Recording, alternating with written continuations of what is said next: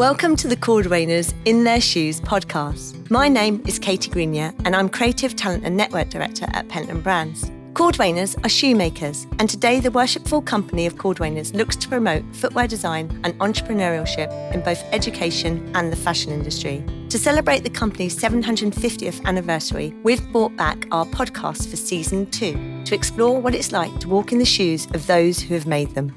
I'm sitting here in Fulham on a beautiful shiny day, and it's even brighter as I'm opposite my friend Atalanta Weller. Atalanta won New Gen in 2010. Her groundbreaking sculptural shoes form part of the V&A's permanent collection and are regularly exhibited internationally. Her work can be found in fashion and design press such as Vogue, Marie Claire, Elle, ID, and Monocle magazine. The shoes have a strong following from Sienna Miller, Halle Berry to Jessie J, and Lady Gaga. Atalanta and I are both cordwainers, members of the ancient city of London Livery Company, which has been supporting shoemakers for the past 750 years. We are also both judges on the Cordwainers Footwear Awards. Hey, Atalanta.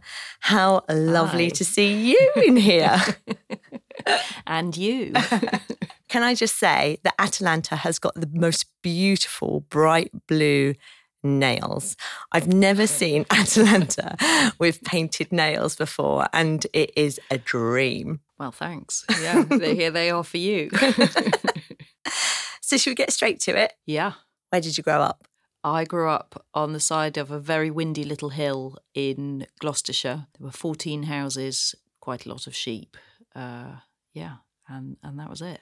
And what did your parents do? My dad was a bit older. He retired when I was about 12. He'd been in the army, then he was a bookseller, and then he kind of wrote, he was sort of writing historical stuff. And my mother had been a cook, but actually then she was just a kind of she was she was a housewife, but she's very creative. So So, yeah, the, the, there's win- no just a housewife.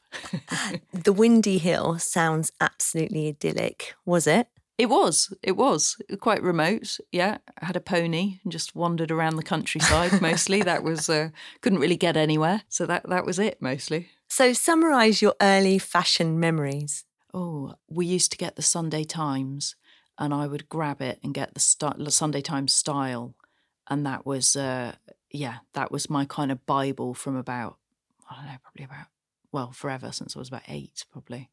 Uh, and I loved it because my dad, my dad loved books and wouldn't let anyone buy magazines. So we have no magazines, no TV. Yeah, so that was that. That was it. So, the Sunday Style Sunday magazine Times was like your was saviour. Extremely important. What was your ambition at school? Uh, I wanted to be a farmer.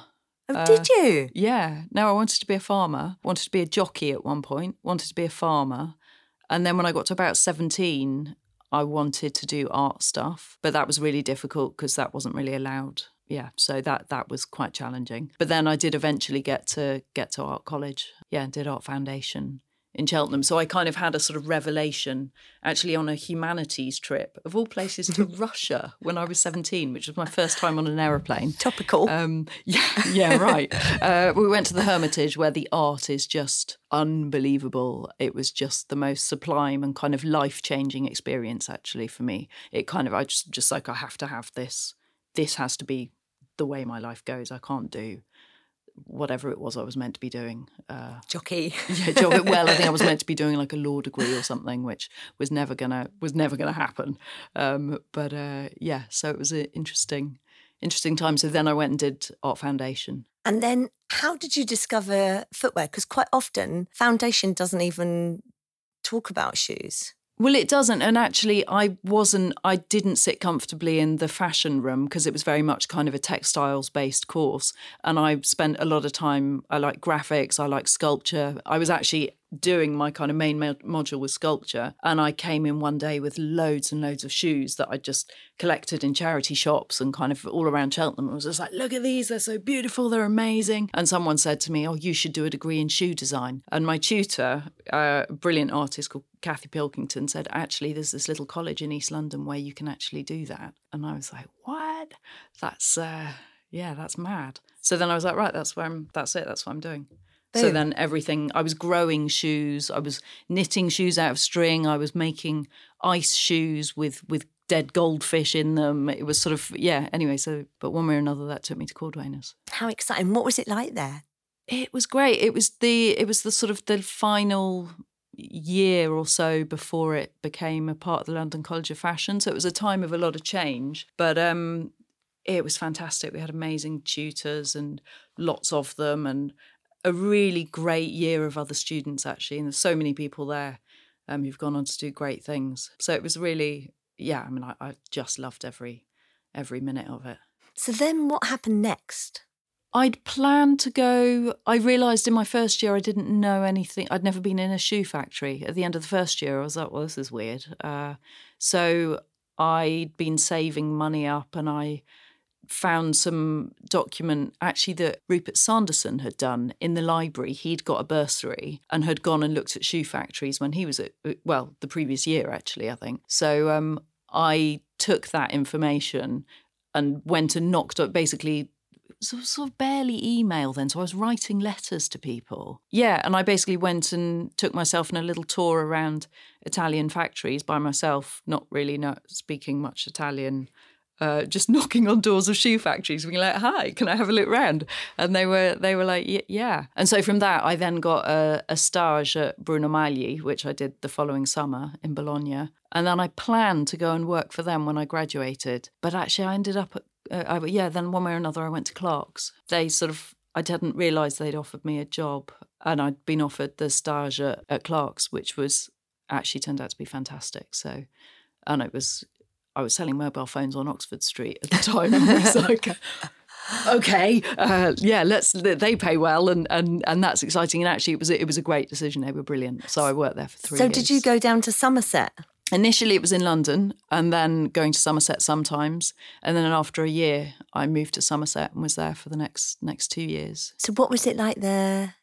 It was great. They had amazing facilities, brilliant kind of training programs, um, and I got to travel. I kind of went to Brazil. I went to Italy. They really kind of looked after their young designers, and and it was um, yeah, it was it was a great kind of training ground. It wasn't, I guess, what I thought I you know, I knew I didn't want to end up in that area of footwear, but I also knew that it was an amazing training and I loved working just learning. I mean, it's an amazing industry just for learning every single day. And when you're earning, learning from people who've got literally generations of knowledge, it's uh, it's fantastic. So yeah, it was it was it was it was really good. So why did you leave? Because uh, I was 25 and I wanted to come back to London and be more do more kind of fashion stuff, I guess. So did you set up your own label? What did you do? I didn't then. I went I went I still felt like I needed to learn more. I didn't really have the didn't feel like I was ready. So I freelanced for Hugo Boss for a bit.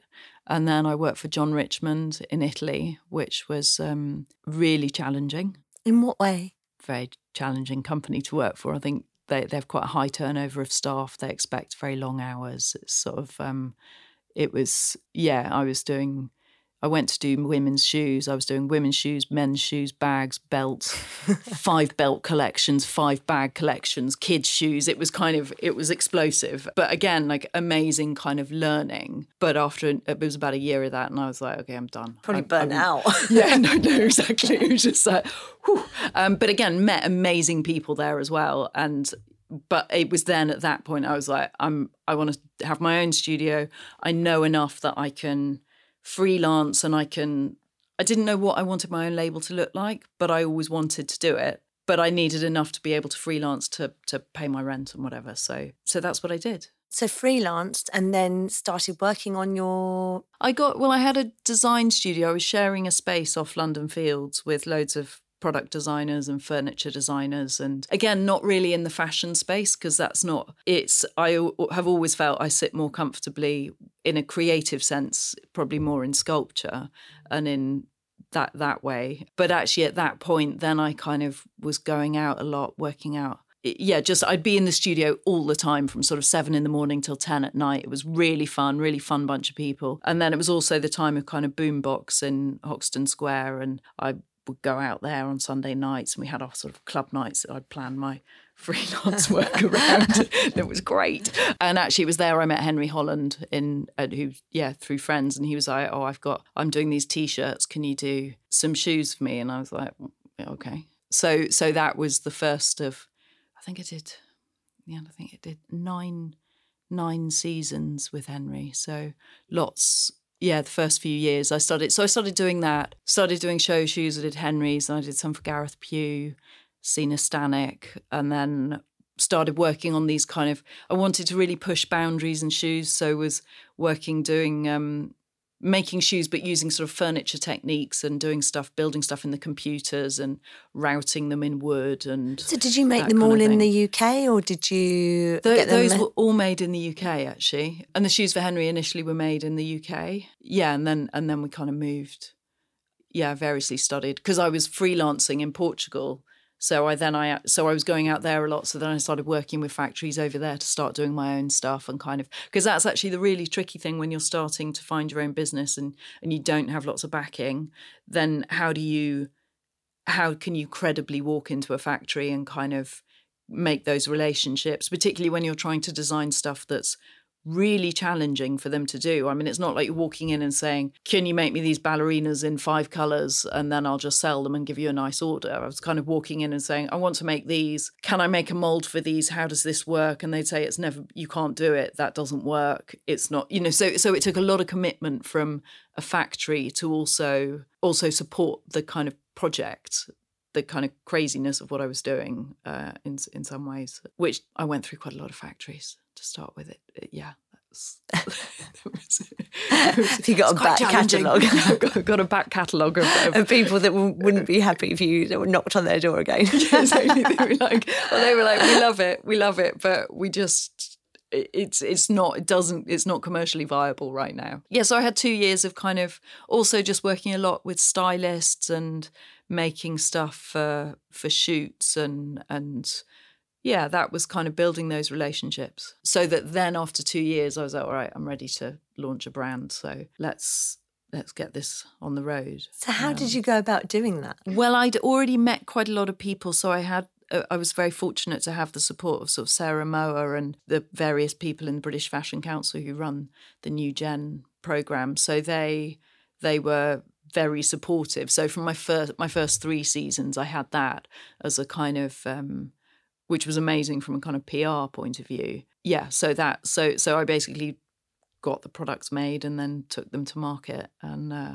sold them to some shops because I wasn't really didn't sell directly at that point. It was just before things changed and people started selling directly. Two years later, I would have had a very different business model. I think. So, Gen, what happened? Was there a so you did you how did you enter it what happened did, do they have to enter you how do you go about no you just you just apply to it on you apply online yeah i just applied online and um just applied online. You do. You literally you download the application form and then you just go through. And then you spend hours and hours rewriting and figuring out. And then there's an interview process, which I think the first time I had the interview, I was so nervous that I was sort of holding drawings. this, this is my shoe, but this is what I want to make. Um, wobbly voice. Was, yeah, wobbly voice, wobbly paper.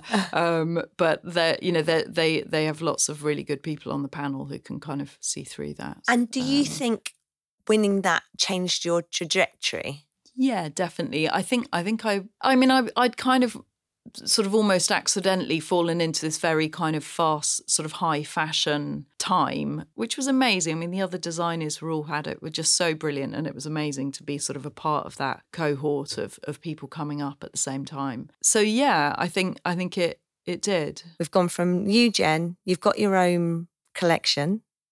Yeah. So where where are you selling? How, how are you distributing so? I was fortunate again to have the support from Browns, which was in, in that time having the support of wholesale was was huge. So in London it was Browns, and then eventually I was selling in Harvey Nichols as well. And then because of the exposure I was getting, I was able to sell go to the trade fairs in Paris, show in London, then show in Paris, and then I was selling in various shops in New York and in Galeries Lafayette in Shanghai and and Isetan in in Hong Kong or places that I'd I'd never been to at that point. Um, but it was re- so that was really it was just kind of wildly exciting. Learning the business side of it was a roller coaster. It's like doing an MA MBA sort of on on on the hoof, which was really exciting and tricky, uh, but uh, also yeah, amazing sort of experience to do that. Just think about how many lessons you would have learned from all of that life experience. Yeah, yeah. I mean, it's it's priceless in a way. Yeah, yeah, yeah. No, it is. It's a it's a wonderful way to. Yeah, it's a very exciting way to to to live. And I think that you're you should be really proud because your journey is an extraordinary one, and it's not even over yet. It's not even over. I sort of feel like we're just sort of about oh, probably about halfway. Uh, Not no, even that. not even that. I mean, there's a lot. There's a lot more.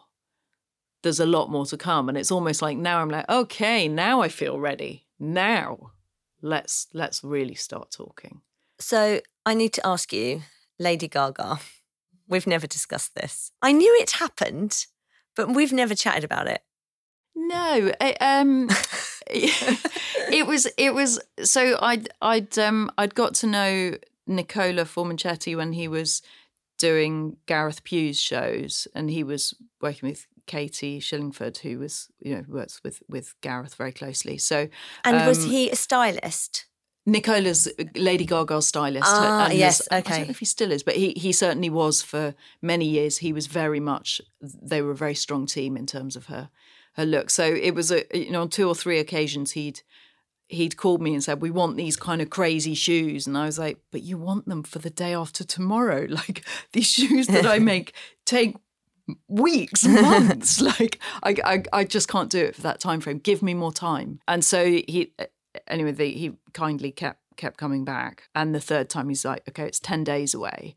What can you, what can you make? Um, this is the look, and it was for her perfume, the cover of her perfume. Um, advertising. So I didn't know what the whole look was going to be, but um, they sort of said it was sort of rubberized and shiny or whatever. So so I proposed these sort of enormous balls under her feet with no idea how I was going to make them, some kind of vague idea. And for and then actually I was out at the factory that I was working with on my mainline collection then, and I was like, oh, I'm doing these shoes for Lady Gaga, and they they they were really excited about it as well. And I'd at this point I'd gone through XYZ number of factories and had actually got to my factory that I worked with for many years in Portugal, who were wonderful, female owned, female run, brilliant. Just saying, um, um, uh, but it, it, but I say that because it's very, very unusual in in manufacturing to have that. So, yeah, which was lovely to work with. But yeah, so they really got behind. You know, I was uh,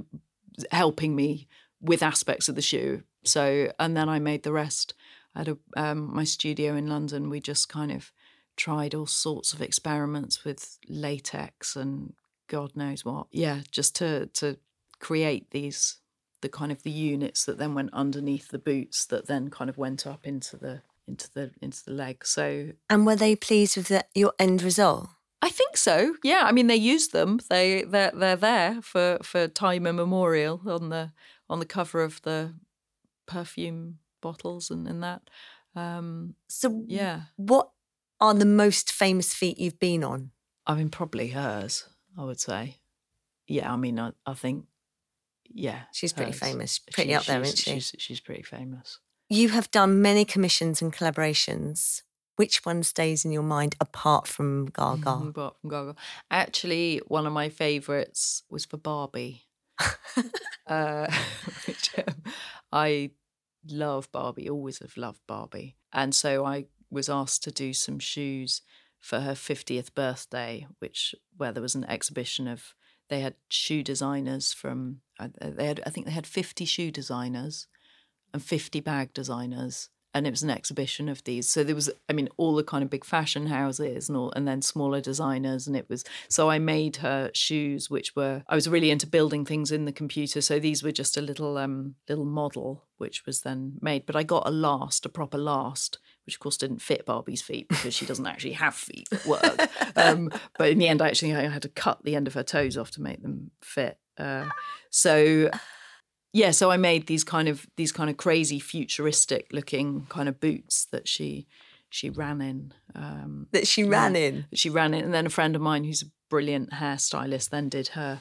He did her hair and kind of did this kind of headpiece for her. So that was our um, and is it actually thing. on the Barbie doll? So is it so the all si- the Barbies had had a little black dress yeah. on. We were all given everyone was given the same Barbie and you couldn't touch the dress, but you could do whatever else you wanted. So the boots came up over her knees, but were sort of very futuristic and white and silver. And then she had a kind of sort of visor on that uh, Shemko made, and sort of her hair. He sort of did her hair in like the most crazy, fabulous way. And this is all doll size. Yeah, no. So they were all. They, no, I mean the actual the boots were. They're actually this size. Oh my god! They're tiny. They're really cool. Yeah. Have you got a copy of them? You know, have you still got one, or did you just make one pair and that's it? and that's it. That's incredible. Um. So how do you go about your design process? Where do you start? I think it varies. It depends on what what I'm designing uh, what I want to design at the end. I mean, I think I very much believe that designers are, you have to create something that is ultimately functional. So you need to know what the function is. If it's something like a kind of creative, very creative piece, then it you don't need to be able to walk to the shops in it. But then it becomes if it's something that a sort of fabulous high fashion piece, then it's about the emotion would be the end result of how they make you feel, I think. But I always like pushing technical boundaries in shoemaking and in mold making. Again actually it goes back to my background at clarks was a lot of learning about molds which you don't always get to do in kind of if you work initially in luxury. So there's sort of so bringing in all the different areas of the market i think can be really beneficial to then creating a really interesting product. So for me, there's the one side that's a sort of maybe it's something I've seen, maybe it's a design, maybe it's a material, maybe it's art, or uh, you know that inspires me in terms of shape or music. Uh, I normally, when I listen, when I design a collection, I'll listen to one album on repeat all day, every day. I think it drives everyone neighbors, nuts. neighbors love you. yeah, exactly. but uh, yeah, so so that sort of yeah, and their materials. So it's bringing all those things in together. If you could design anything, what would it be? Anything at all. Mm. I'd, I'd like to do shoes for film. I've I've not. I've, that's something I've not done. That I'd really, I'd love to do that. I think kind of character stuff. I think that would be really fun. And you'd be yeah. brilliant at that. Yeah, I think so. So. you would. yeah, that would be great. So, who or what inspires you? What inspires me? in terms of the kind of business of stuff, like strong women, definitely. In terms of kind of actual designing, like the aesthetics of how things work, it can be anything, be it an exhibition or something, shapes, or very technical things. Sometimes I get really excited about how you, I mean, it's such a geek, how you can kind of reuse and think about things in a different way.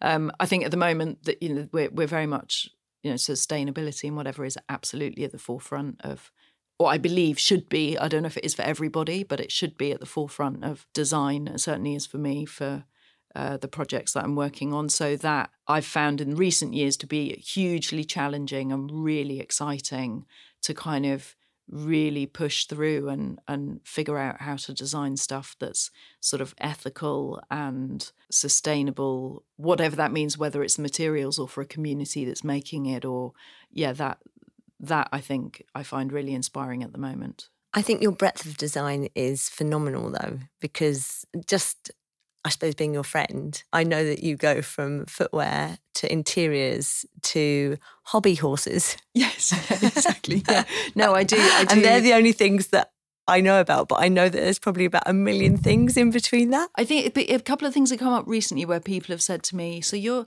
so basically you're a problem solver, and you like to find a problem and then find a solution."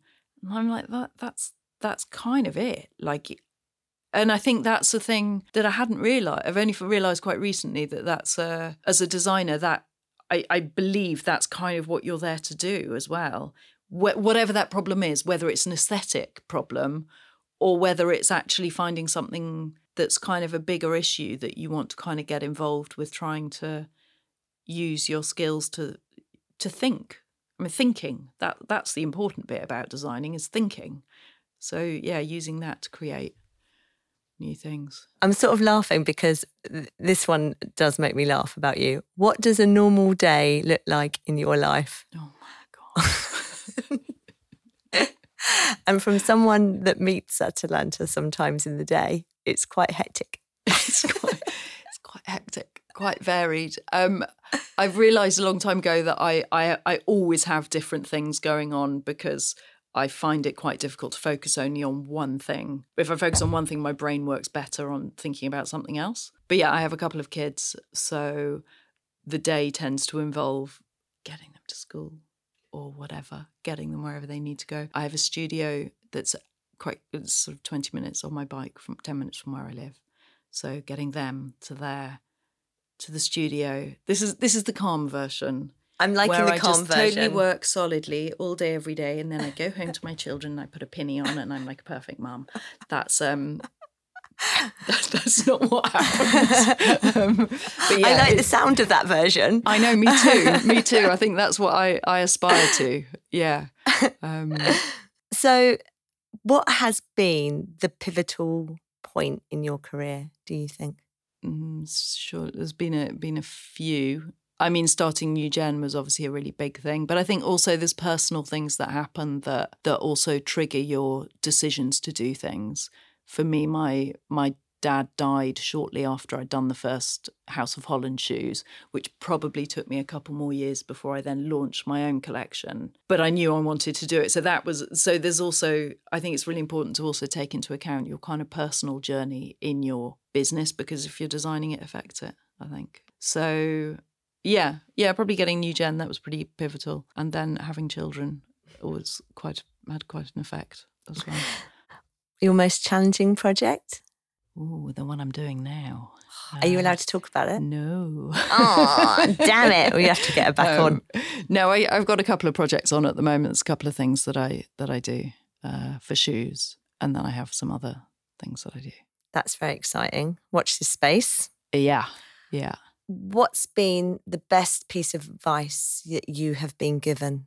I think the best piece of advice I was given, I actually ignored, which is how I remember it was a really good piece of advice um, because I, I don't think I understood it at the time. What was it? when I'd launched my first collection, I delivered three months late.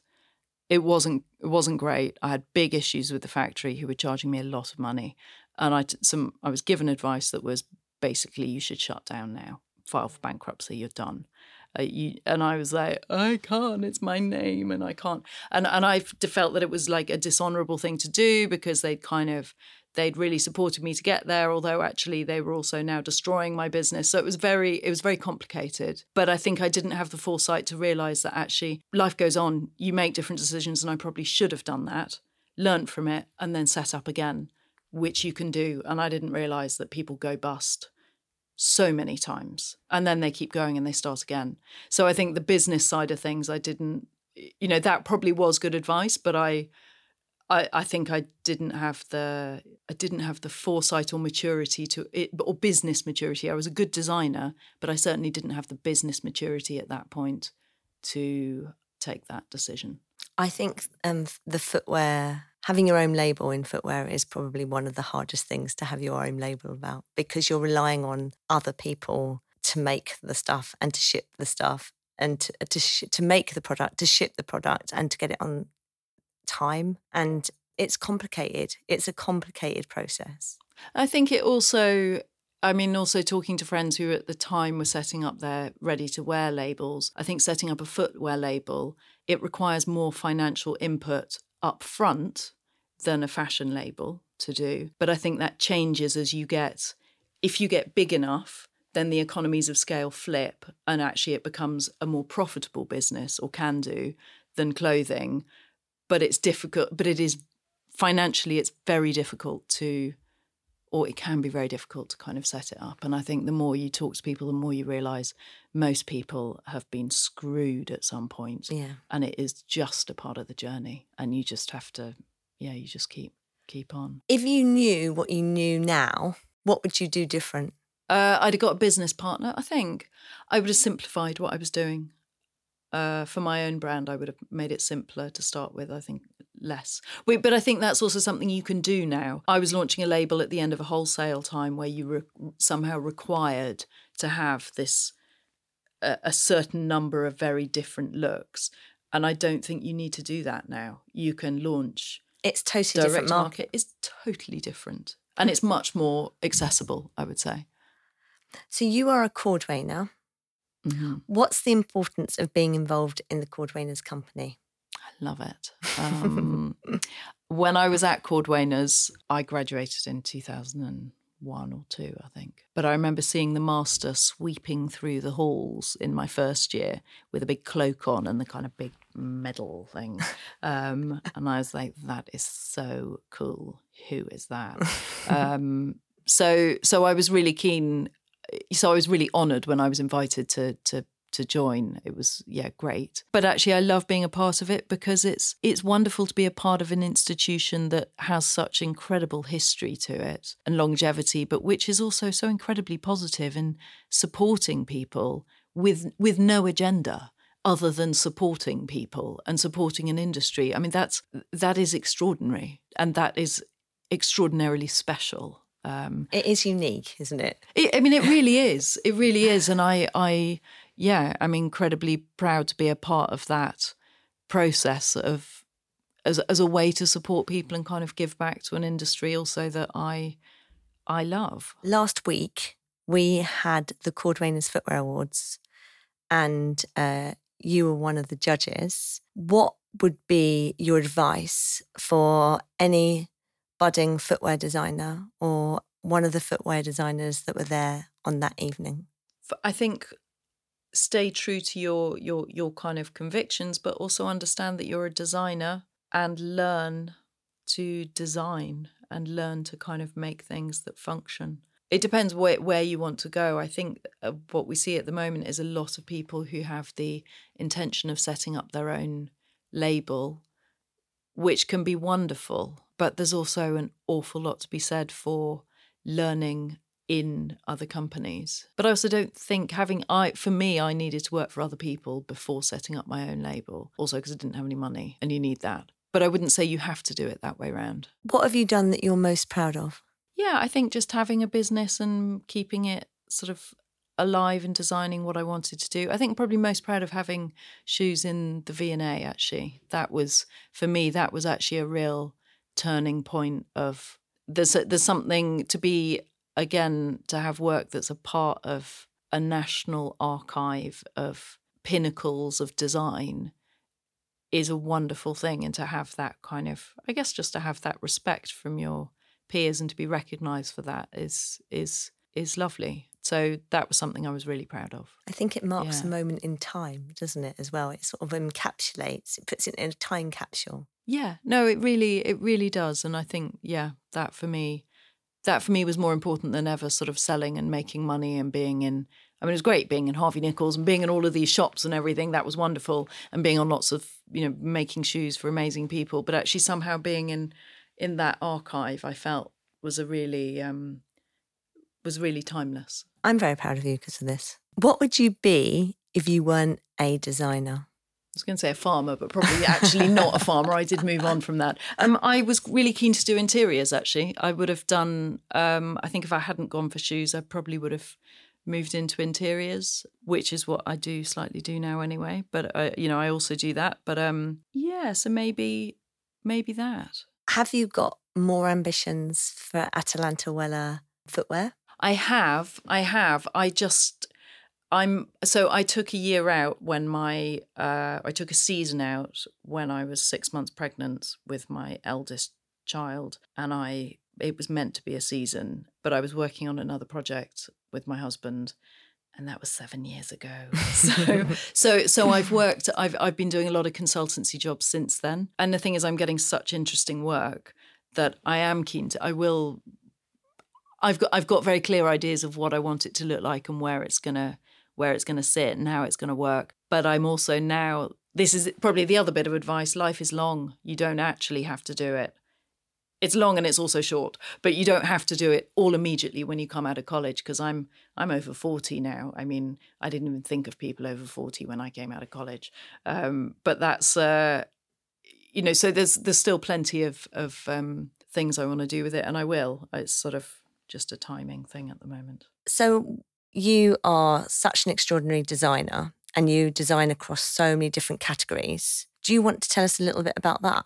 Yeah, so I I've designed a lot of very varied shoes, which I which I love in different categories. But I had the opportunity a few few years ago. In fact, my my husband had been sort of since we've met, he'd been building this hotel that on this tropical island, which um, was quite a crazy project. And I got increasingly involved in that. And actually was really so ended up designing all of the interiors and then sort of helping with setting that up. And it it coincided with having my first child and and I decided to pause the shoes because I love doing them. But actually this was a new challenge that used all of the skills that I have.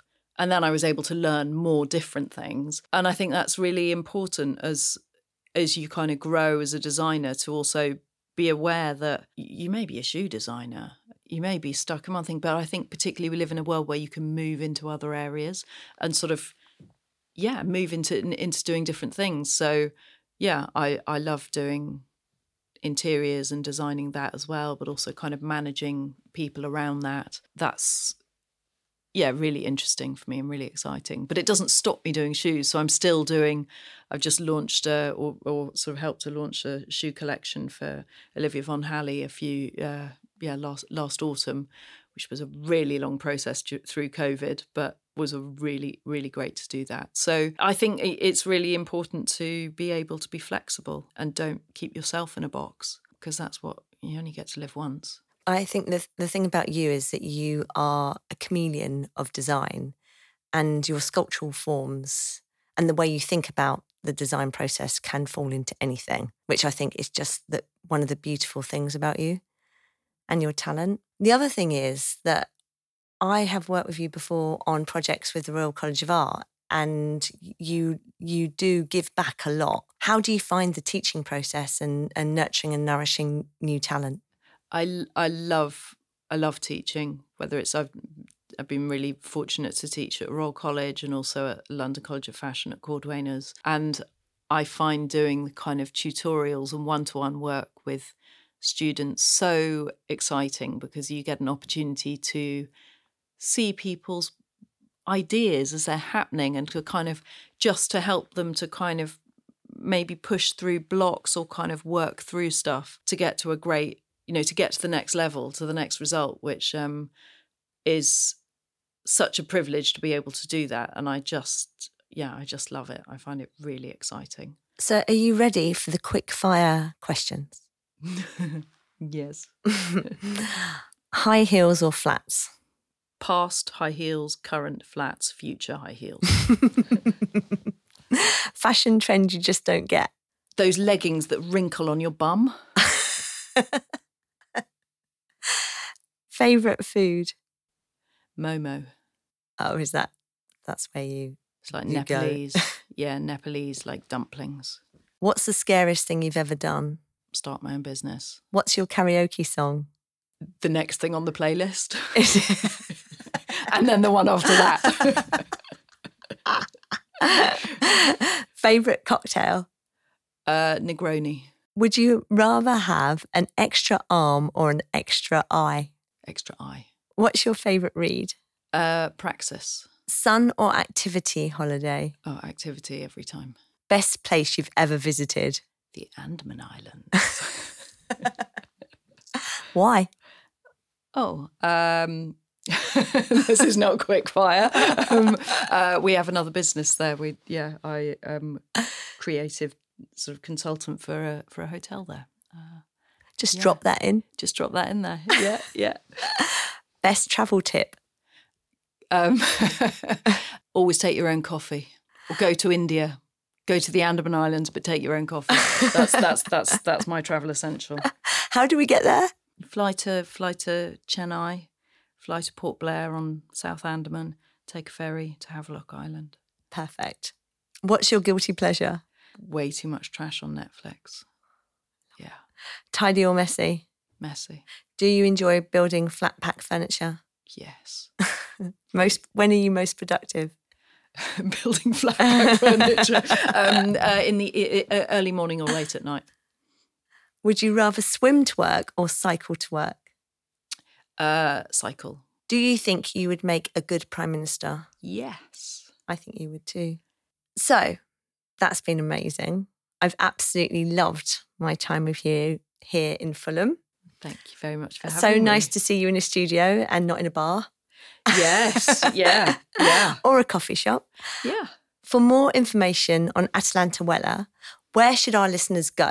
I think to my webpage, atalantaweller.co.uk, or my Instagram, atalantaweller. Thank you so much, Atalanta. It has been an absolute joy to walk in your shoes. For more interest in Cordwainers livery, please visit our website, cordwainers.org, or our Instagram, Worshipful Cordwainers.